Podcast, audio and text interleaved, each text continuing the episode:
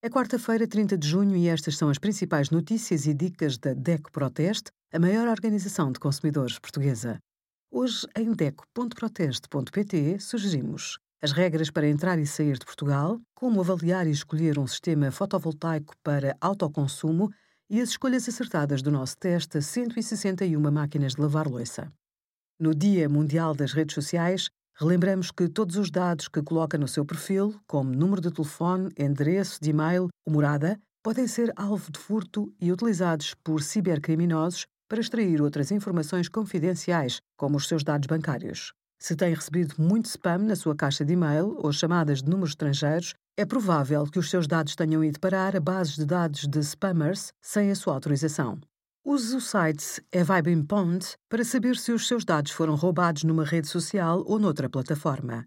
Obrigada por acompanhar a DECO Proteste a contribuir para consumidores mais informados, participativos e exigentes. Visite o nosso site em deco.proteste.pt.